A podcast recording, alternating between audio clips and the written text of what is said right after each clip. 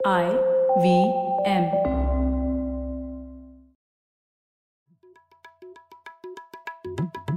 भाई हम हिंदुस्तानियों को बतियाना बड़ा पसंद है।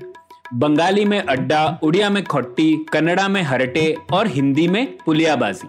इस कला के लिए हमारी हर भाषा में एक शब्द है। हम तीनों तो अक्सर मिलकर पुलियाबाजी करते ही रहते हैं। तो हमने सोचा आपको भी इसमें शामिल कर लिया जाए। तो आइए प्रणय सौरभ और ख्याति के साथ करते हैं पुलियाबाजी। हेलो ख्याति कैसी हैं आप? मैं ठीक हूँ। कहाँ गए हमारे तीसरे पुलियाबाज?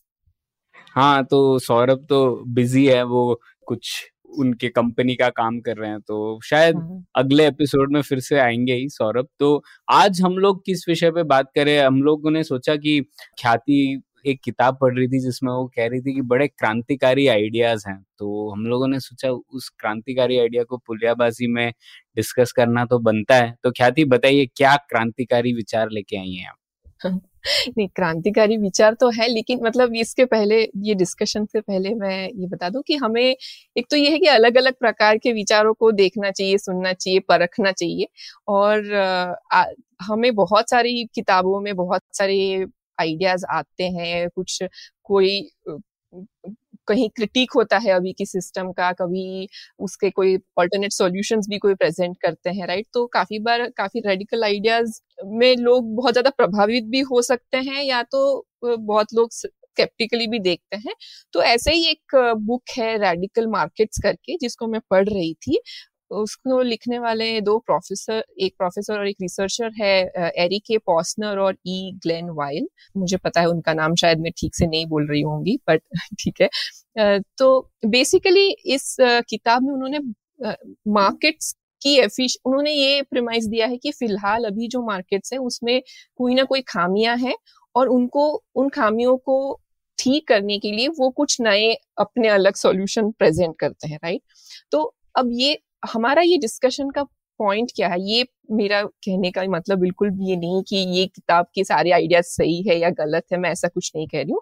हम सोच रहे हैं कि आज का डिस्कशन हम एक तरीके से इन आइडियाज़ को डिस्कस करने के लिए लगाएँ और फिर उनको परखें कि क्या हम सोच सकते हैं कि क्या हम उनकी कुछ बातों से अग्री कर रहे हैं या हमें लगता है कि इन आइडियाज़ में कुछ खामियाँ हैं और वो जो प्रॉब्लम्स बोल रहे हैं कि हम ये सॉल्व करेंगे, क्या वो एक्चुअली सॉल्व कर पाएँगे कि नहीं? तो इस प्रकार से एक प्रकार का क्रिटिक हो सकता है। आपको क्या लगता है हाँ। उसके बारे में हाँ नहीं ये किताब अ, 2018 की है शायद और काफ़ी हम्म। चर्चित किताब है इसके ऊपर इकोनॉमिस्ट में आर्टिकल्स आए थे फिर आ, काफ़ी टॉप इकोनॉमिस्ट वगैरह लोगों ने इसके ऊपर चर्चा की थी।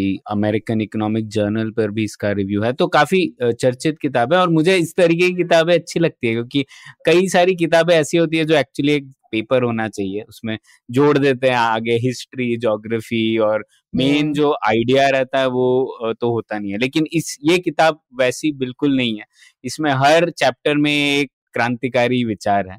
और। इस तरीके की किताबें तो बहुत रेयर होती हैं एक्चुअली तो बहुत सही है कि आपने ऐसी किताब पढ़ी और नए विचारों की तो चर्चा करनी चाहिए चाहे हम उससे सहमत हो या ना हो लेकिन नए विचार नहीं डिस्कस करेंगे तो फिर हम लोगों को नए सॉल्यूशंस कैसे मिलेंगे? तो इसलिए मुझे भी अच्छा लगा कि रेडिकल मार्केट्स और नाम भी अच्छा है तो इसके ऊपर चर्चा करते हैं। तो क्या रेडिकल करना चाहिए मार्केट्स में? इस क्या कहती है किताब? तो पहले तो यहाँ से शुरू करते हैं कि ये किताब की शुरुआत में ये जो ऑथर्स हैं वो क्या प्रपोज कर रहे हैं? मतलब उनका मेन फंडा क्या है? तो वो ये कह रहे हैं कि अगर हम कैपिटलिज्म और सोशलिज्म की डिबेट में जाएँ राइट तो कैपिटलिज्म में मेन जो फीचर कौन सा है? ये है ना कि freedom to trade and price mechanism कि ये ये प्राइस मैकेनिज्म और लोग अपनी मर्ज़ी से जो ट्रेड कर रहे हैं, उससे एक प्रकार की एफिशिएंसी बनती है। और ये पिछले हमने ट्वेंटी सेंचुरी में ये जो सोशलिज्म और कैपिटलिज्म का डिबेट एक तरीके से प्ले आउट किया है, जहाँ पे हमने देख लिया कि जो सोशलिज्म का फाइनल फॉर्म ये आता है सोशलिज्म का सेंट्रल आइडिया जनरली ये रहता है ना कि जो प्राइवेट प्रॉपर्टी होगी सारी प्रॉपर्टी सॉर्ट ऑफ़ एक कम्युनिटी की है या जो गवर्नमेंट या जो सोसाइटी की है एक तरीके से और उसका फिर एक एफिशिएंटली कुछ ना कुछ उसका एडमिनिस्ट्रेशन किया जाएगा बट उसका फाइनल प्रैक्टिस में ये आ जाता है कि कोई ब्यूरोक्रेट या कोई गवर्नमेंट उसको संभालती है तो ये फाइनली जाके सेंट्रल प्लानिंग बन जाता है। तो वहाँ ट्वेंटी सेंचुरी में के एग्ज़ाम्पल से हम देख सकते हैं कि बहुत सारी जगह पे सेंट्रल प्लानिंग फेल हुआ है, और उस हिसाब से एक कैपिटलिज्म एक बेहतर मॉडल की तरह बाहर आया है। तो तो ये ऑथर्स इस बात से तो सहमत है कि हाँ मार्केट्स ही एक तरीके से एफिशिएंट तरीका है हमारे रिसोर्सेस को एक डिस्ट्रीब्यूट करने का एक तरीके से। पर पर वो कह रहे हैं कि अभी के मार्केट्स में भी पूरा परफेक्शन नहीं है। अभी के मार्केट्स में भी बहुत सारी जगह पे या तो मोनोपोली है या तो कहीं पे मिसिंग मार्केट्स है।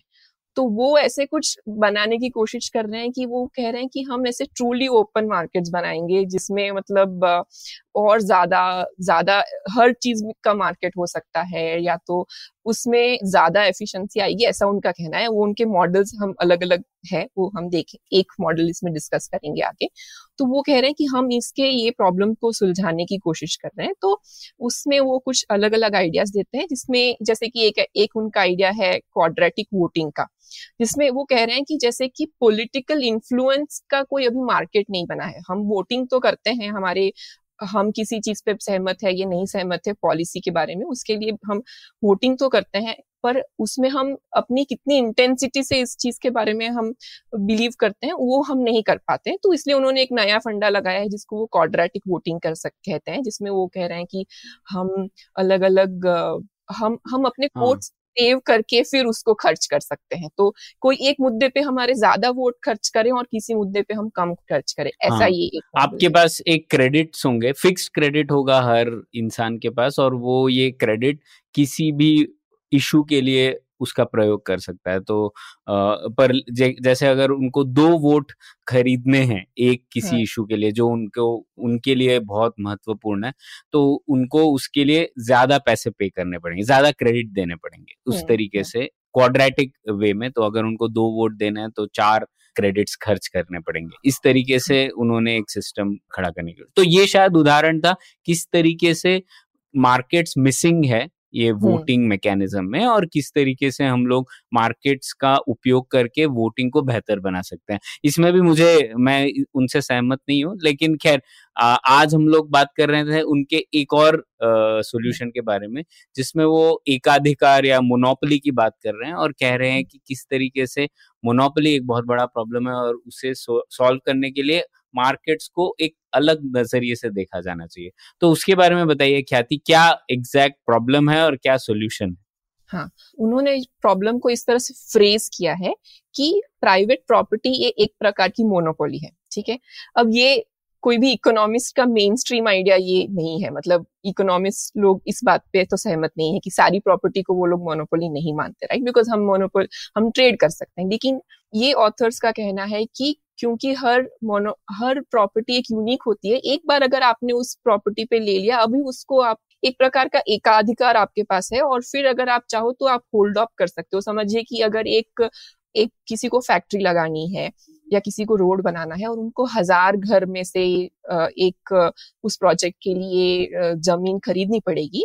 तो नौ सौ निन्यानवे लोग भी अगर तैयार हो जाएँ उसको बेचने के लिए, लेकिन अगर एक तैयार नहीं होगा पूरी तरह से तो एक प्रकार से उसके पास डिसप्रोपोर्शनेट पावर है उसे होल्ड अप करके रखने का। ये उनका इस तरह से कहना है, ठीक है?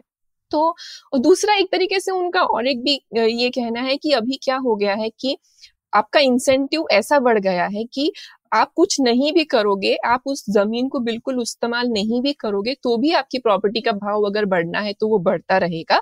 और उसका एक्चुअल यूज़ हो रहा है कि नहीं इकोनॉमिक यूज़ हो रहा है, है कि नहीं उसके अभी उस पर बिल्कुल एफिशिएंसी नहीं रही है, ऐसा उनका मानना है कि अभी वो एलोकेशन एक बार हो गया, उसके बाद वो यूज़ करे या ना करे, उसकी मर्ज़ी से वो, या तो वो लेजी ही रहे और उसको कुछ नहीं करना है, या तो सेंटिमेंटल की वैल्यू वजह से भी रखे, रखा रहे अपना ज़मीन, कुछ किए बिना तो भी एक प्रकार से वो इकोनॉमिक रिसोर्सेज का वेस्टेज कर रहा है, ऐसा उनका मानना है, ठीक है? तो इस प्रॉब्लम को सॉल्व करने के लिए वो एक प्रकार का टैक्स सजेस्ट कर रहे हैं।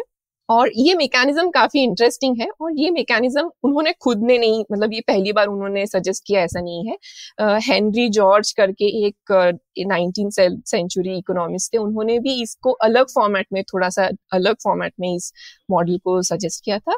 फिर और भी कुछ इकोनॉमिस्ट ने उनके अलग अलग वेरिएशन सजेस्ट किए तो उसके ऊपर उन्होंने बिल्डअप करके अपना एक अलग मॉडल बनाया है। तो ये मॉडल थोड़ा सा ये मॉडल समझने के लिए इंटरेस्टिंग है मुझे मज़ा आया इसको समझने में। तो उनका कहना ये है कि आपकी ज़मीन कितने आपकी प्रॉपर्टी आपकी प्रॉपर्टी का वैल्यू क्या है वो आप खुद डिसाइड करेंगे ठीक है? और वो जो भी आप अमाउंट डिसाइड करेंगे उसका एक प्रतिशत भाग आपको उसको टैक्स के हिसाब से देना पड़ेगा ठीक है? तो समझो कि मैंने डिसाइड की कि मेरी प्रॉपर्टी एक लाख रुपए की है समझिए तो फिर उसके हिसाब से एक समझिए कि उसके ऊपर दस परसेंट का टैक्स है तो मुझे हर साल मतलब वो दस दस परसेंट उसका टैक्स में देना पड़ेगा। तो इससे क्या इससे क्या फ़ायदा हो रहा है? इससे फ़ायदा ये हो रहा है कि बहुत ज़्यादा वैल्यूएशन करने का मेरा इंसेंटिव कम हो जाएगा। तो क्योंकि अगर मैं जितना ज़्यादा वैल्यू करूँगा अपनी प्रॉपर्टी पे तो उतना मुझे ज़्यादा टैक्स पे करना पड़ेगा, ठीक है? लेकिन अभी आप कहोगे कि अब मैं तो टैक्स कम करने के लिए बहुत कम भी वैल्यू कर सकता हूँ एक प्रकार से।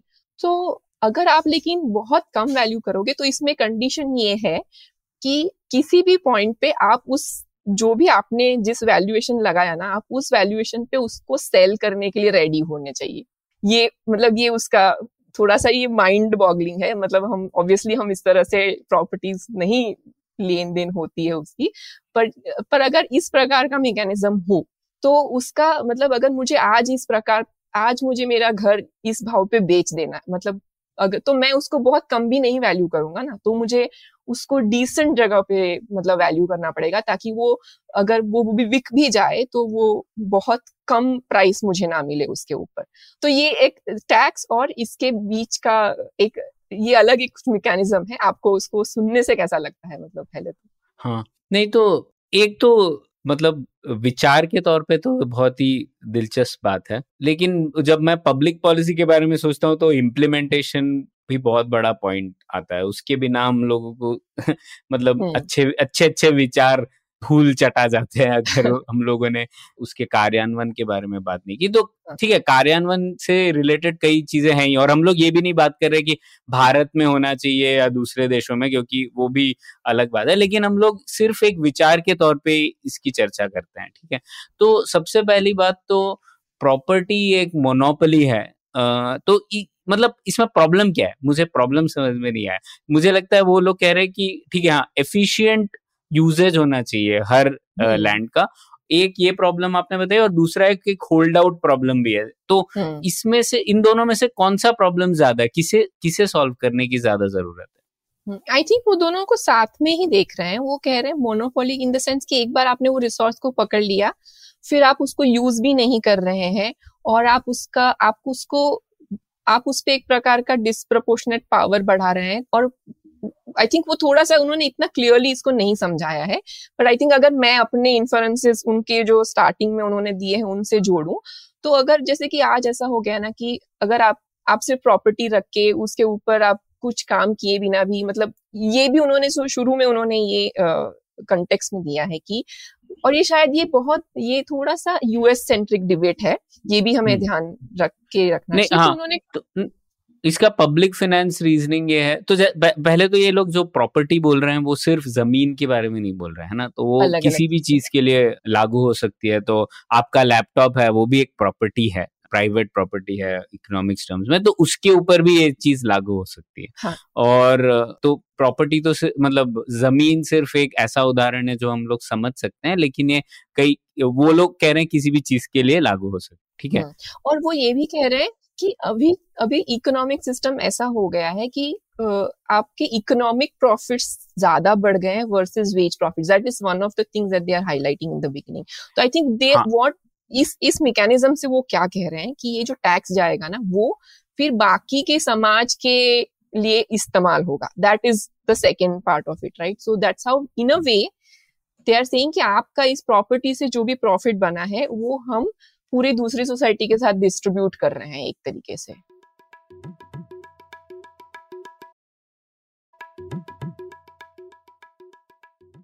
हाँ तो ये तीसरा हाँ। उन्होंने एक, एक गोल ऐड कर दिया कि वो पैसा हाँ। जो मिलेगा वो हम लोग हाँ। बांट देंगे लोगों में ठीक है तो हाँ। पर हाँ जो जैसा आप कह रहे थे कि एक मेन प्रॉब्लम जो है कि the returns on capital are more than the returns on income तो इस वजह से लोग कहते हैं कि ठीक है वेल्थ टैक्स होना चाहिए। और ये जो बात कर रहे हैं वो फाइनली बोल रहे हैं एक वेल्थ टैक्स होना चाहिए कि हाँ। आपकी पूंजी पर एक आपको कर पे करना पड़ेगा ठीक है? तो यही सोल्यूशन है फाइनली सात प्रतिशत हो सकता है दस प्रतिशत हो सकता है लेकिन उनका हम्म। जो सोल्यूशन है वो ये है कि एक आपको वेल्थ टैक्स देना पड़ेगा और दूसरा सिर्फ़ वेल्थ टैक्स ही नहीं आपको अगर आप आपने जो अ, कीमत रखी है आपकी पूंजी की अगर कोई बंदा आता है और बोलता है मैं वो पूंजी उतनी दे सकता हूँ आपको उतनी कीमत तो आपको देना है आपको हम्म। कोई पर्याय नहीं है आपको वो वो जो पूंजी है वो देनी पड़ेगी दूसरे इंसान को जो भी वो कीमत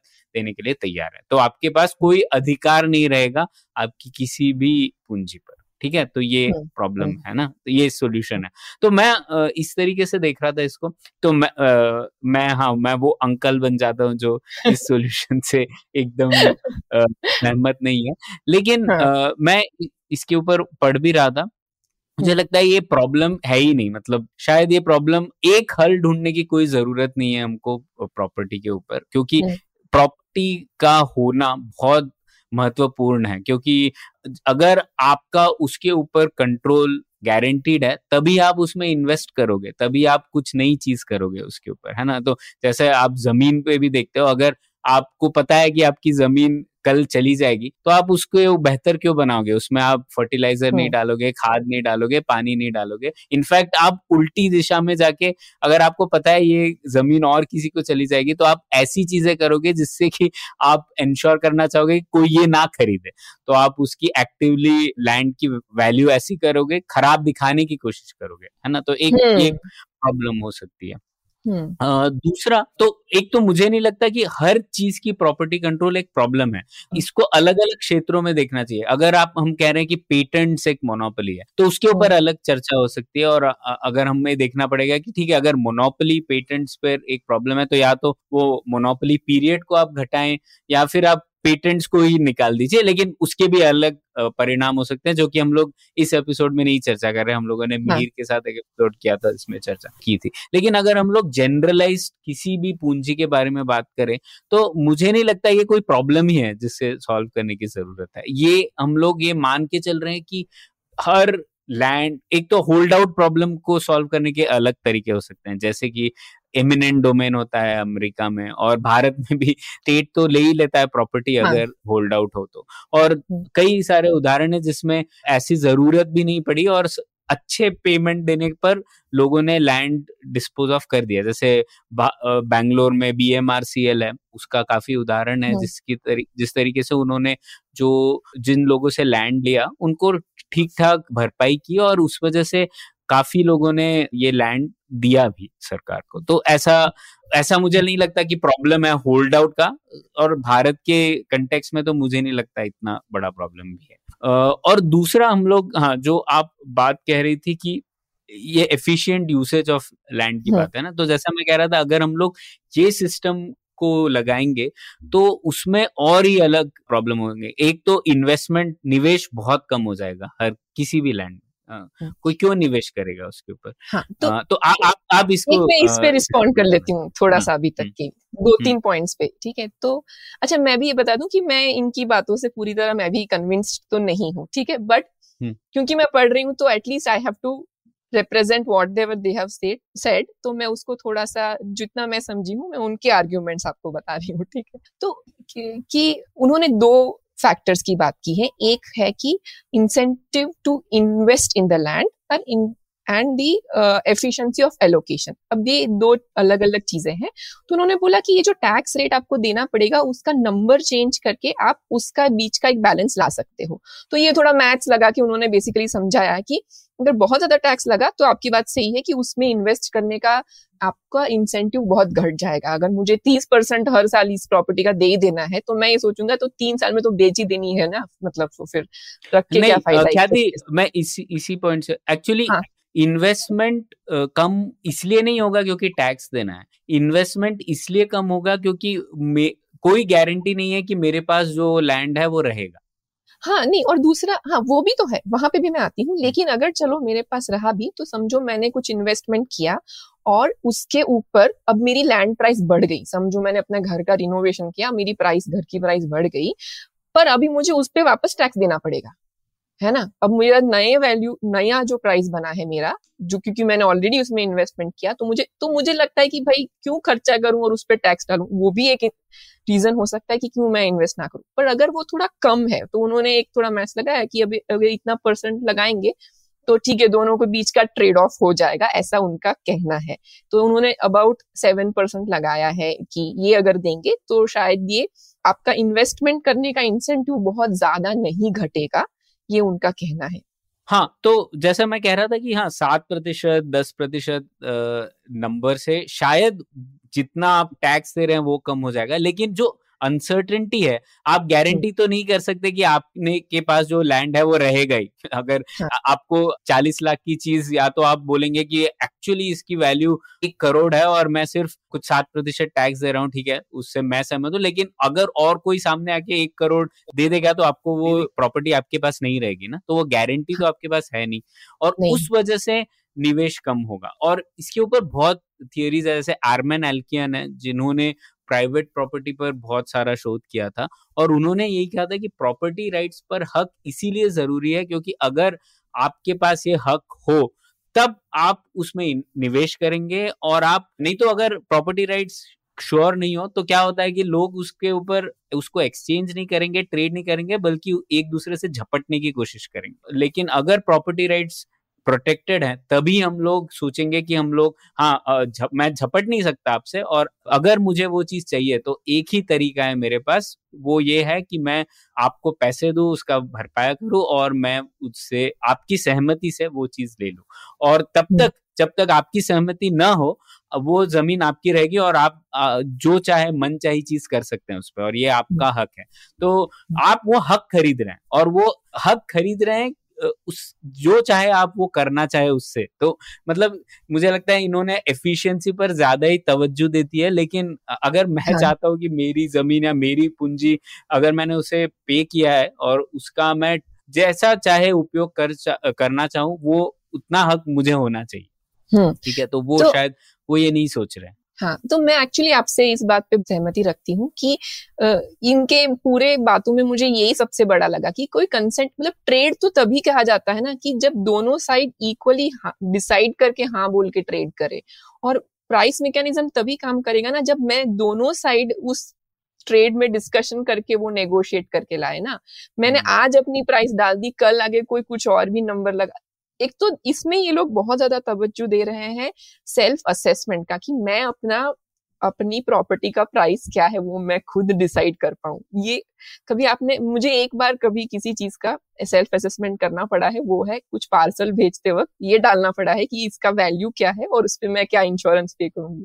मुझे उतनी सौ रुपए की चीज़ में मुझे समझ नहीं आ रहा था कि इस पे मैं क्या लिखूं। अब घर जैसी कोई चीज़ में किसी भी इंसान के लिए ये समझ पाना कि उस पर क्या डाले। This is very complex problem human being का प्रॉब्लम हो जाएगा कि वो इनर्शिया मतलब वो समझ ही नहीं पाएँगे कि वो उसको किस तरह से सॉल्व करे। एक तो मुझे ये खुद ही बहुत बड़ा चैलेंज कर रहा है और मुझे वो कह रहे हैं कि इन इक्वालिटी को सही करने की कोशिश कर रहे हैं। तो सामने वाले के पास अगर ज़्यादा पावर है मैं तो उस एंगल से भी थोड़ा सा सोच रही थी कि तो वो अपने पैसे के पावर से मेरा सामान खरीद सकता है या मेरी प्रॉपर्टी खरीद सकता है। मेरे पास एक ही चीज़ है ना ना बोलने का कंसेंट कि मुझे नहीं हम्म। खरीदनी बस। नहीं वो भी इसमें से चली जा रही है। तो मुझे लगता है अगर किसी के पास अगर ऑलरेडी पावर स्क्यूड है कहाँ हम उसको कैसे बैलेंस कर रहे हैं दूसरी साइड से? मुझे वो इतना क्लियरली समझ नहीं आ रहा है। बिल्कुल बिल्कुल। और वही होल्ड आउट प्रॉब्लम को हम लोग एक प्रॉब्लम की तरीके से देख रहे हैं लेकिन वो एक इंसान का हक भी है तो अगर हम लोग कह हाँ। रहे हैं कि उसे और जैसे ये एक करोड़ आप न दे पाए पर कोई बड़ा बड़ी कंपनी जिसके लिए ज़्यादा महत्वपूर्ण है वो दे देगी तो इस तरीके से हाँ। नुकसान हो गए तो ठीक है और दूसरी चीज़ है जो उनका मुख्य हल है कि हम लोग वेल्थ टैक्स दें तो सबसे पहले तो वेल्थ टैक्स बहुत बार ट्राई कर चुका है भारत में भी था वेल्थ टैक्स इंदिरा गांधी के। टाइम तो वेल्थ हाँ। टैक्स किसी को भी पसंद नहीं है कभी भी पसंद नहीं है क्योंकि आप सोचिए वेल्थ टैक्स में आप ये कह रहे हैं एक तो आपने जब वो इनकम आई आपके पास तब आपने टैक्स भरा ही होगा और हाँ। आप आप बोल रहे हैं कि आपके पास जो चीज़ है आपने मेहनत से कमाई है टैक्स दे के कमाई है बस वो चीज़ आपके पास है इसलिए आप और टैक्स दोगे।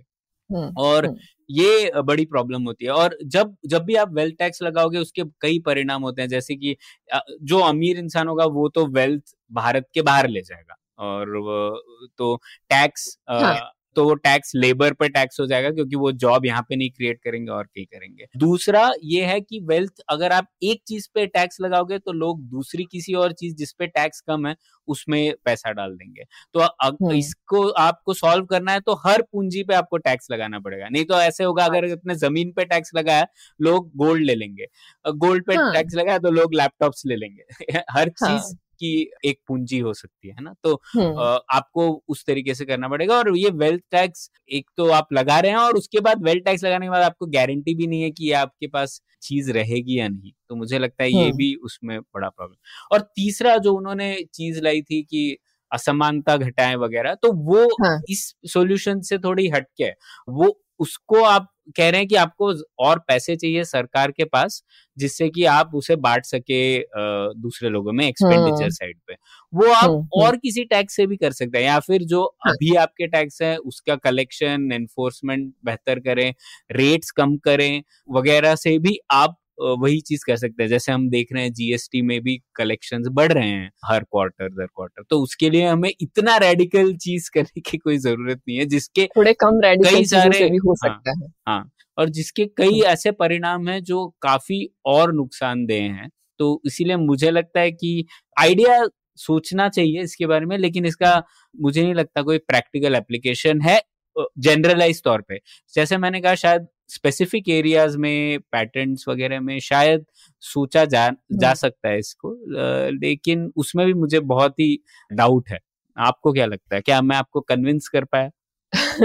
नहीं मुझे हाँ मैं आपकी काफ़ी सारी बातों से सहमत हूँ और मुझे ये वेल्थ टैक्स वाला पॉइंट भी आपका मैंने नहीं सोचा था ये वाला एंगल से तो हाँ।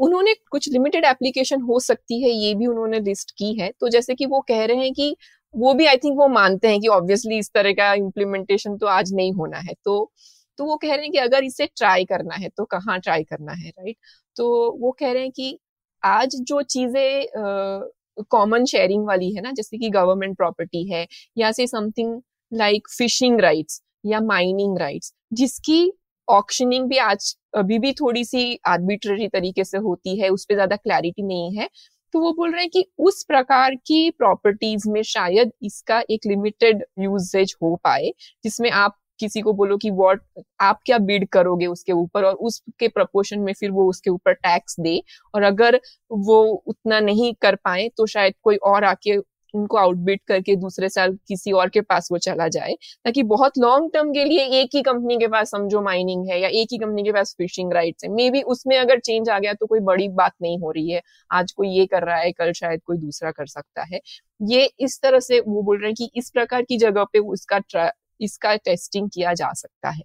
जो मुझे लगता है शायद वहाँ पे मुझे लगता है शायद ठीक हो सकता है। फिशिंग राइट्स में इसमें कोई कोई एक, आज कोई ये करेगा, कल कोई दूसरा करेगा पता नहीं maybe it can work हाँ। पर मुझे नहीं लगता ये मोनोपली है। प्राइवेट प्रॉपर्टी को मोनोपली बोलना मुझे थोड़ा अटपटा सा लग रहा है। मोनोपली पावर ये है कि आप एंटी कंपटीशन हो आप ये कर रहे हो कि किसी और की कंपटीशन को आप एक्टिवली कम कर रहे हो या फिर अपने पावर का दुरुपयोग कर रहे हो मार्केट शेयर गेन करने में उसे कहते हैं। इस यहाँ पर प्राइवेट प्रॉपर्टी ये सिर्फ़ एक अधिकार है ऐसे हर चीज़ हर इंसान के कुछ अधिकार होते हैं और वो अधिकार को मोनोपोली कहना मुझे लगता है थोड़ा एक दार्शनिक डिफरेंस है इस अप्रोच में। आई थिंक मैं आपसे ज़्यादा सहमत हूँ उनसे थोड़ा कम उस हिसाब से। मैं अरे वाह! करती हूँ आप नहीं वैसे किसी भी नए आइडिया के विरुद्ध बोलना आसान होता है और हम्म। वो तो है लेकिन ये किताब में कई सारे ऐसे विचार हैं तो लोगों को पढ़नी चाहिए ये किताब और अपने खुद के मत बनाएँ और जो क्वाड्रेटिक वोटिंग वाला है वो भी एक अच्छा लगा तो मुझे लगता है इस हाँ. किताब से को पढ़ने से थोड़ा फिलोसॉफिकली तो सोच था। हाँ एक फॉलोअप क्वेश्चन पूछा था। आपने बोला था कि क्वाड्रेटिक वोटिंग में आप पूरी तरह सहमत नहीं तो मैं जानना चाहती हूँ उसमें आपके क्या ऑब्जेक्शन हैं? क्वाड्रेटिक वोटिंग में बात यह है कि आप ये कह रहे हैं कि उनका पॉइंट ये था कि माइनॉरिटी राइट्स को आप प्रोटेक्ट कर रहे हैं इस तरीके से हाँ. क्योंकि अगर मुझे किसी विषय पर बहुत ज़्यादा पैशनेटली फील हो रहा है तो उस विषय पर मैं ज़्यादा अपना बजट एलोकेट करूँगा जो क्रेडिट्स का है और इस वजह से तो मुझे लगता है पॉलिटिक्स का पर्पस ये नहीं होता है। पॉलिटिक्स का पर्पस होता है परसुएशन एक दूसरे को कन्विंस करना। तो एक्चुअली अगर आप एक्सट्रीमिस्ट व्यूज़ चाहे आप उसे चाहते हो या ना चाहते हो अलग बात है लेकिन एक्सट्रीमिस्ट व्यूज़ को आप बढ़ावा देने की कोशिश कर रहे हैं इस विचार हाँ. से जो कि ज़रूरी नहीं है। अगर आप एक्सट्रीम व्यू भी रखते हैं किसी चीज़ पे तो पॉलिटिक्स डिमांड हम्म। करता है डेमोक्रेसी में कि आप परजुएट करें आप अपने विचार दूसरे लोगों को कन्विंस करें और फिर वो चेंज आए। बल्कि इस सिस्टम में आपको वो करने की ज़रूरत नहीं है और इसलिए मुझे प्रॉब्लम लगता है। ओके ठीक है। हाँ मैं एक्चुअली इससे आपके साथ काफ़ी सहमत हूँ। तो ठीक है आई थिंक हमने अच्छा डिस्कशन कर पाए तो इसी पर आज की पुलियाबाजी फिर समाप्त करते हैं और श्रोताओं को पूछते हैं अगर वो उन्होंने ये किताब पढ़ी है तो उनके क्या विचार है? वो जरा हमें भेजिए। आज के लिए इतना ही। शुक्रिया। शुक्रिया। उम्मीद है आपको भी मज़ा आया। यह पॉडकास्ट संभव हो पाया है तक्षशिला इंस्टीट्यूशन के सपोर्ट के कारण। तक्षशिला पब्लिक पॉलिसी में शिक्षा और अनुसंधान के लिए स्थापित एक स्वतंत्र संस्था है। आप दुनिया के किसी भी कोने में हो, आपकी उम्र कुछ भी हो, अगर आप पब्लिक पॉलिसी विदेश नीति या टेक्नोलॉजी गवर्नेंस में रुचि रखते हैं तो तक्षशिला की website Takshashila dot org dot in पर उनके कोर्सेज को ज़रूर चेक कीजिए। और अगर आप पुलियाबाजी में शामिल होना चाहते हैं तो हमसे कनेक्ट कीजिए Puliyabaazi at Gmail dot com पर या फिर एट पुलियाबाजी ट्विटर पर। शुक्रिया।